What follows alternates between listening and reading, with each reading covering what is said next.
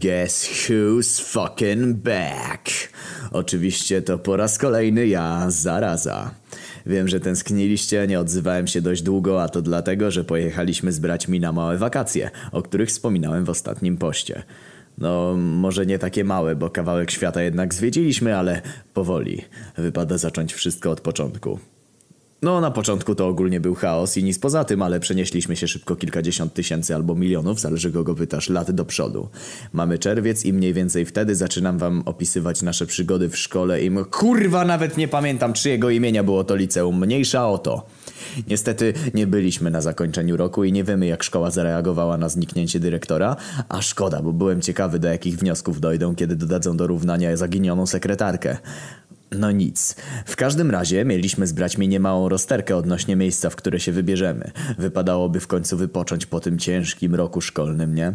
Po długich kłótniach i bijatykach, podczas których śmierć stracił trzy zęby, a głód lewe jądro, doszliśmy do porozumienia i rozpisaliśmy sobie wszystkie propozycje i zdecydowaliśmy, że wybierzemy się we wszystkie zaproponowane miejsca. Pozostawało tylko ustalić kolejność, a to dało nam kolejny powód do awantur i kłótni, przez które tym razem to ja stałem się najbardziej poszkodowanym i znowu powstałą blizną na policzku, kazałem im zamknąć mordy, grożąc zarażeniem całej trójki rakiem mózgu. Nawet nie wiem, czy potrafiłbym to zrobić, jednak te ameby umysłowe również tego nie wiedziały i w ten oto sposób opracowanie planu naszej podróży spoczęło na moich barkach. Pierwszy na liście był Czarnobyl.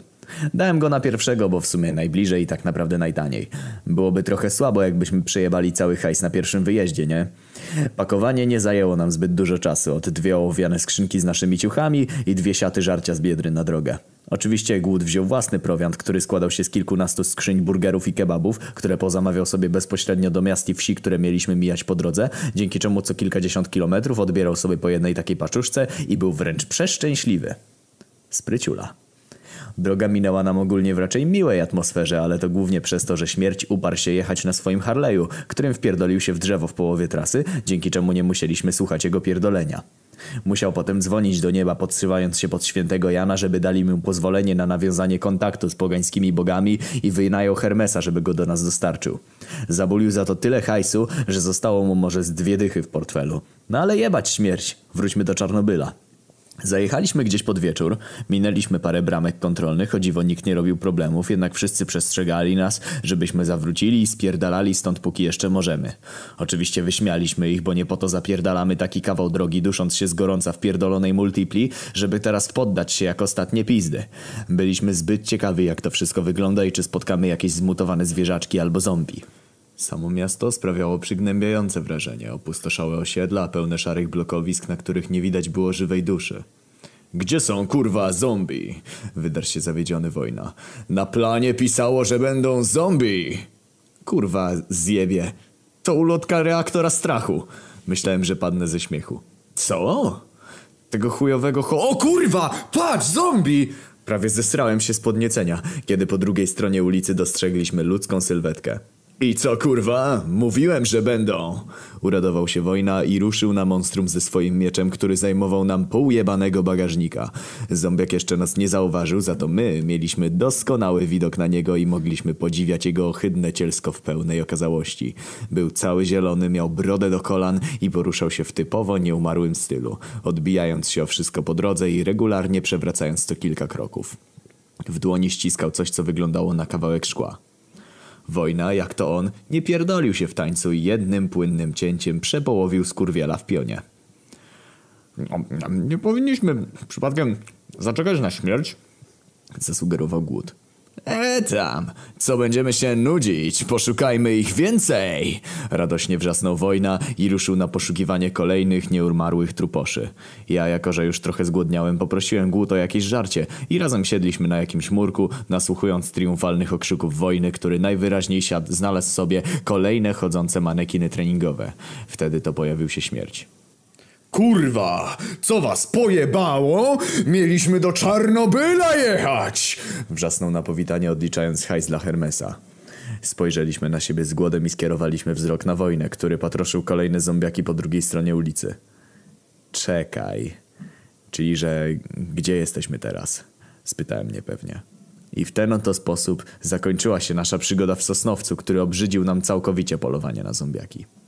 Tylko wojna był szczęśliwy, bo wreszcie miał okazję poszlachtować mieczem coś innego niż tablice korkowe i wypchane kukły. W każdym razie zgodnie stwierdziliśmy, że jebać Czarnobyl, lecimy do następnego punktu naszej wycieczki, którym miał być Meksyk. Ale wtedy zaczęły się problemy. Przede wszystkim zaczęliśmy się zastanawiać, czy nasza multipla poradzi sobie z pokonaniem Atlantyku, a po drugie, według naszych wyliczeń, hajs jaki poszedłby na paliwo w jedną stronę, równał się wszystkim naszym oszczędnościom. Kurwa, panowie, to się chyba nie uda, stwierdził błyskotliwie wojna. Co robimy? Pomyślmy, kto mógłby nas przeprawić do Ameryki za mniejszą cenę. O nie, nie, nie! Oburzył się śmierć. Pierdolę Hermesa i jego super szybkie usługi transportowe. Jebaniec potrącił mi podwójną stawkę tylko dlatego, że po drodze musiałem się odlać.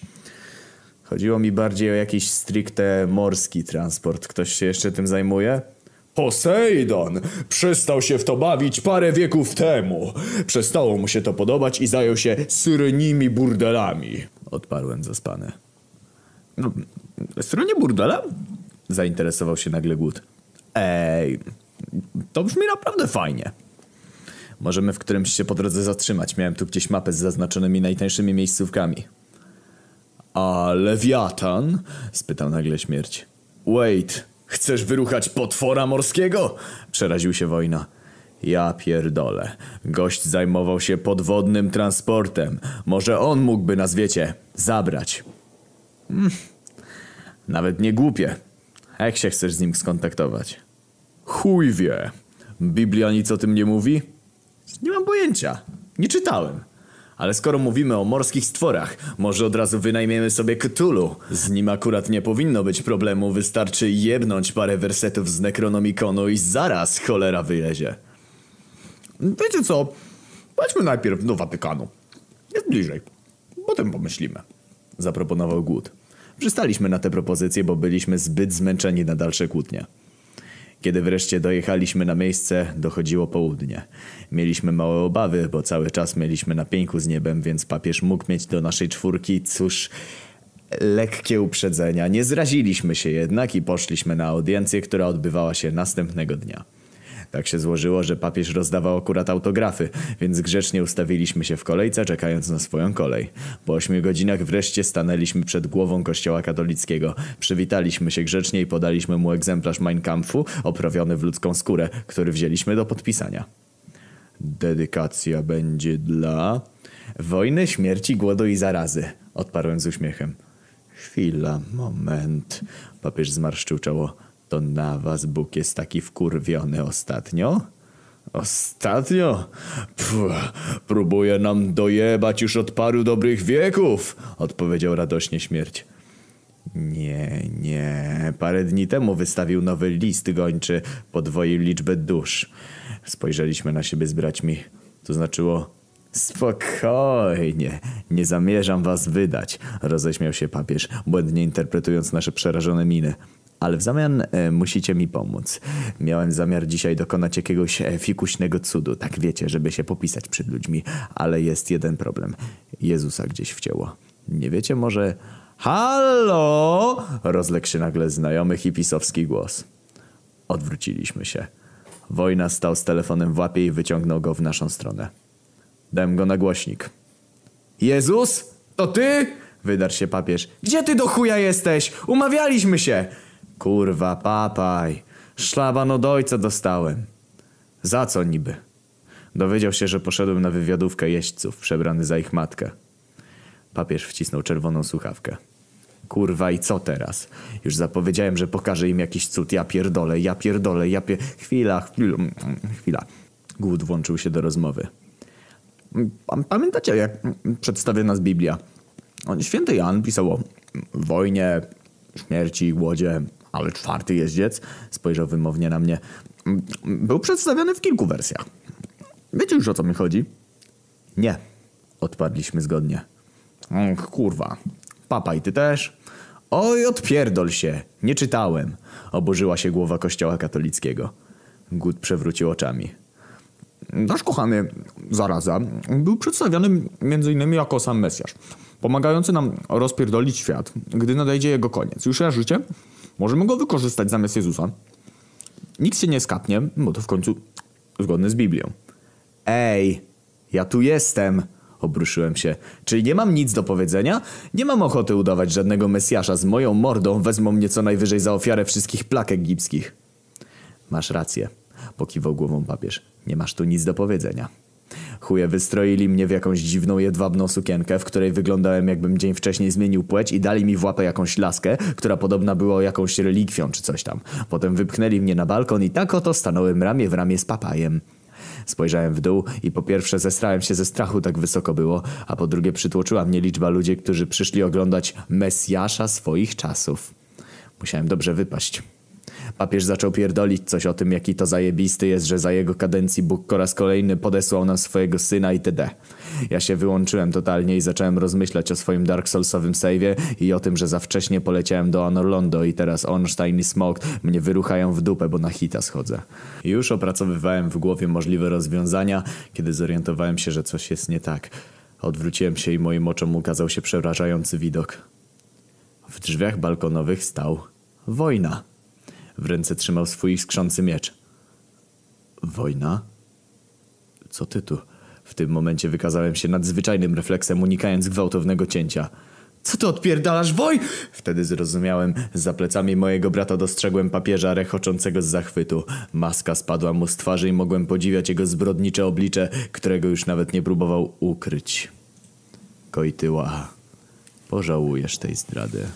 Zrozumiałem, że wojna musiał zostać przez niego w jakiś sposób opętany. Nic innego nie przychodziło mi do głowy. Zdradziecki amator kremówek zaczął poganiać mojego brata, żeby szybko ze mną skończył, bo śpieszy się na kolejną audiencję. Uniknąłem zgrabnie kolejnego ciosu, zasłaniając się laską, która okazała się być zaskakująco wytrzymała i odepchnąłem przeciwnika na względnie bezpieczną odległość. Potrzebowałem chwili na przeanalizowanie jakichkolwiek możliwości ucieczki albo zneutralizowania wojny bez zabijania go. Zresztą kogo ja oszukuję? Przecież on jest takim prze przechujem, że mógłbym mu co najwyżej siniaka nabić. Potrafiłem walczyć, ale on był prawdziwym mistrzem, z którym nie miałem absolutnie żadnych szans. A więc pozostała mi ucieczka. Jego umieśnione cielsko blokowało całkowicie drzwi, a za mną była tylko wielka przepaść. Kurwa, kurwa, kurwa! Oparłem się plecami o barierkę i spojrzałem w dół. Dostrzegłem w dole śmierć i głód walczących z zastępami aniołów. Najwyraźniej radzili sobie niewiele lepiej ode mnie. Kolejny cios wojny drasnął mój policzek, pozostawiając na nim kolejną bolesną ranę. Nie miałem szans. Jedyne co mogłem zrobić to skakać. Ale nawet ja nie byłem w stanie przeżyć czegoś takiego. Wspiąłem się na barierkę i po raz ostatni spojrzałem na złowieszczy uśmiech Warola, który już świętował zwycięstwo, wciskając sobie do mordy kilka kremówek na raz. Jeszcze tego pożałujesz! Rzuciłem w powietrze i unikając kolejnego cięcia wojny skoczyłem w dół. Było mi głupio, że wraz z braćmi daliśmy się wyruchać w tak głupi sposób i wstyd był chyba jedynym, co czułem spadając. Ale wtedy poczułem, jak coś mnie łapie za nogę i unosi do góry. Co do... Wkurwiłem się, bo nie lubię takich filmowych zwrotów akcji. Spojrzałem w górę i zobaczyłem, że moim wybawicielem jest nie nikt inny, tylko Hermes. Co ty tu robisz? Wydyszałem, dyndając głową do dołu. Przyleciałem do śmierci, chuj mi zapłacił hajsem z Monopolii. Odparł. Ale zobaczyłem twój piękny lot i pomyślałem, że przyda ci się pomoc. Gdzie twój brat? Gdzieś tam. Wskazałem na dół, gdzie panował istny chaos. Wszystko płonęło i wybuchało, ale dwie walczące sylwetki wciąż były wyraźnie widoczne. Pierdolę to, przylecę kiedy indziej, stwierdził przerażony Hermes. Pojebało cię, wracaj tam natychmiast! Jeśli chcesz, mogę cię tam zrzucić, ale nie mam zamiaru angażować się w wasz konflikt z niebem. I tak mam u nich przejebane. Ale z góry mówię, nie masz szans. Zginiesz jak tylko postawię cię na ziemi. Wyglądasz jak siedem nieszczęść. Co to w ogóle za sukienka? Zostałeś homo? Zaśmiał się ponuro. Nieważne, ale chłopie, mówię serio, twoi bracia poradzą sobie bez ciebie. Zawracaj. Jak sobie chcesz. Postawił mnie na placu Świętego Piotra w jednym z niewielu miejsc, gdzie panował względny spokój. Należy się 2999 zł. Oznajmił radośnie. Pierdol się. Mam ważniejsze rzeczy do roboty. To mówiąc podniosłem do góry laskę, która oficjalnie stała się moją aktualną bronią. Idę ratować swoich braci. Ale to już historia na kolejnego posta. A póki co, miłych wakacji życzę wam, żebyście się bawili lepiej od nas. A jeśli przypadkiem wpadniecie na kojtyłę, wiecie co robić.